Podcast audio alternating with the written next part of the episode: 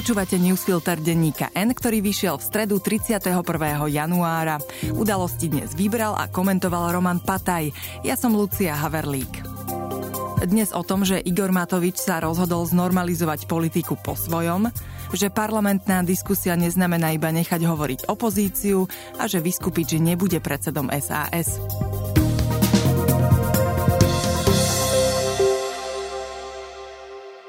Prezidentských volieb sa napokon zúčastní 11 kandidátov, výhradne mužov.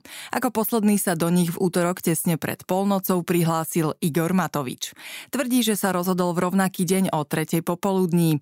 Citujeme, až keď Marek Krajčí definitívne povedal, že do toho nejde. Matovič patrí spolu s Petrom Pelegrínim a Patrikom Dubovským medzi troch kandidátov, ktorí kandidujú vďaka podpisom poslancov. Zvyšok pozbieral požadovaný počet podpisov občanov, minimálne 15 tisíc. Spomedzi 11 kandidátov sú pre výsledok a najmä priebeh volieb relevantní piati. Peter Pellegrini a Ivan Korčok ako favoriti. Predsedovi hlasu budú z jeho tábora konkurovať Štefan Harabín a Andrej Danko.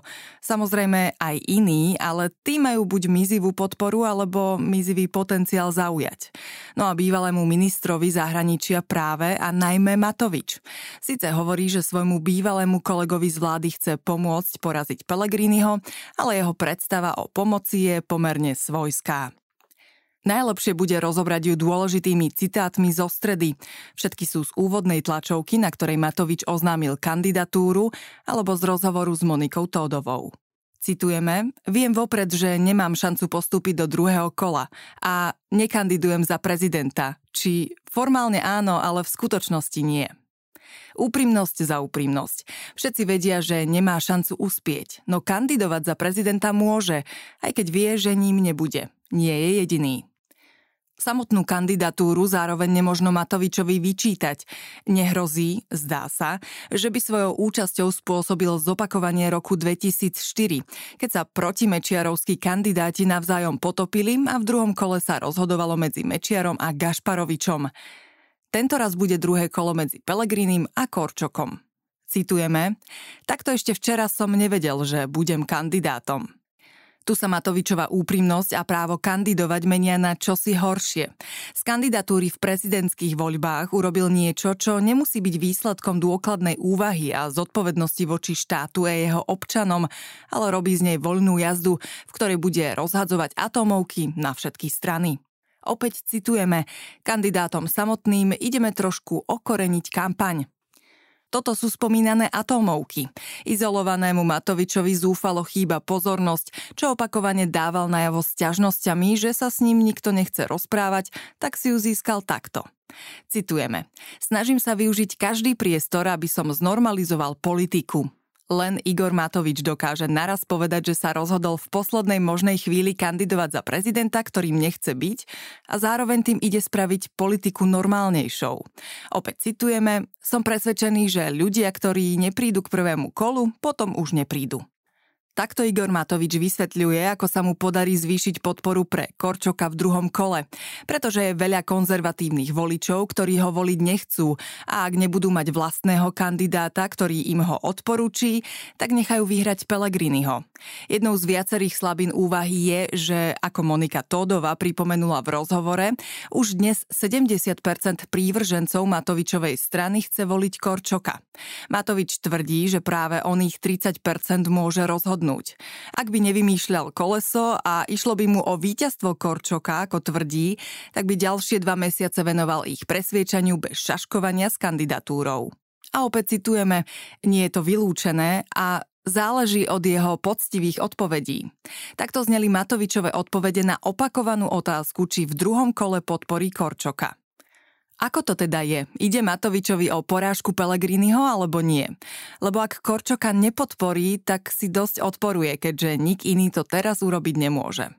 Citujeme. Aj Ivan Korčok bude adresátom niektorých úplne legitímnych otázok, na ktoré ľudia, aj prípadní voliči Ivana Korčoka, aj z radou našich voličov očakávajú poctivé, úprimné odpovede. Zatiaľ nám ich Ivan Korčok nedal. Mlčaním sa k víťazstvu nedopracuje. Je bez pochybnosti legitímne klásť Korčokovi nepríjemné otázky.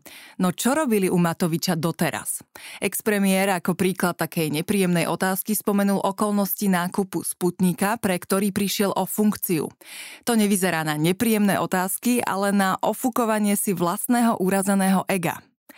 Nedá sa úplne vylúčiť, že Matovič bude proti Pelegrinimu bojovať tak úrputne, že popri tom rozvráti Korčokovú kampaň. Pravdepodobnejšie však je, že najnepopulárnejší politik vyvoláva v spoločnosti stále takú veľkú averziu, že hoci narobí veľa kriku, málo kto ho bude brať vážne. Riziko pre Matoviča je úplne rovnaké ako pre Andrea Danka. Obom hrozí taký slabý výsledok, že môže otriasť ich politickou budúcnosťou. V úvodzovkách mafiánsky balíček v podobe drastického znižovania sadzieb za ekonomické trestné činy spolu so skrátením premočacích lehôd a zrušením špeciálnej prokuratúry môže byť odhlasovaný už na budúcu stredu. Postarala sa o to vládna väčšina, ktorá sa uzniesla na obmedzení celkovej dĺžky rozpravy na 62 hodín. Keďže na opozíciu pripadá menej ako polovica, práve streda by mala byť pri bežných zvyklostiach dňom, kedy si koalícia zmeny odhlasuje. Ficovci sa zjavne takto snažia zmenšiť riziko, že spôsob, akým zmeny pretláčajú, narazí na ústavný súd.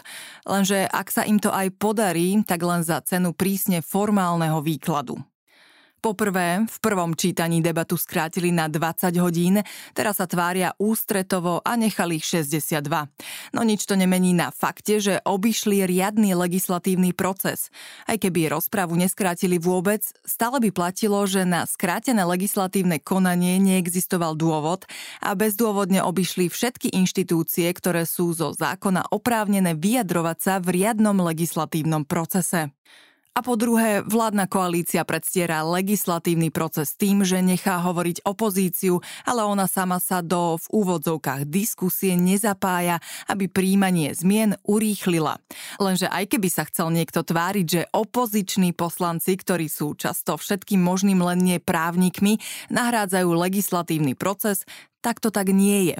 Zvlášť keď koalícia v zhode iba počúva, ale vôbec nediskutuje. Takto sa hádže hrách na stenu, ale netvoria sa zákony. Ak koalícia naozaj presadí svoje už v stredu, ešte nebude hotovo. Prezidentka má potom 15 dní na vetovanie zákona. Neexistuje dôvod, aby nevyužila celú lehotu. Potom sa zmeny vrátia do parlamentu na prelomenie veta. Ficovci budú opäť chcieť vybaviť vec čo najskôr, ale minimálne do konca februára sa im to nepodarí. Opozícia aj prezidentský palác už navyše avizujú, že sa v zápäti obrátia na ústavný súd. Marian Vyskupič odstúpil zo súboja o funkciu predsedu SAS, ktorého si strana bude voliť na sneme 16. marca. Ak sa do 25. februára neobjaví nový kandidát, jediným uchádzačom zostane Branislav Gröling.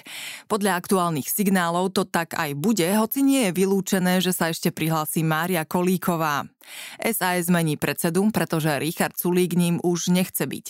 Vyskupičovo rozhodnutie ho asi neteší, pretože práve jeho verejne označil za svojho favorita. Myslel si, že práve pod jeho vedením by SAS zostala pravicovou stranou. Vyskupič však odstúpil z rodinných dôvodov a Sulík už aj vyjadril podporu Grölingovi. Citujeme logicky a nielen z toho, že je jediný kandidát vyplýva, že nielen ja, ale aj moji kolegovia dáme hlas Braňovi Grölingovi. Rollingovi. Aj keď nejde o prvú súlikovú voľbu, po Vyskupičovom odstúpení nemal na výber a chce dať svojej strane šancu na budúcnosť. Vyskupiča uprednostňoval, pretože mal bližšie k jeho vlastnému vnímaniu liberalizmu, ktorý je viac zameraný na ekonomický rozmer. Naopak Gröling, ale potenciálne aj Kolíková je o čosi viac rozkročený aj na iné témy.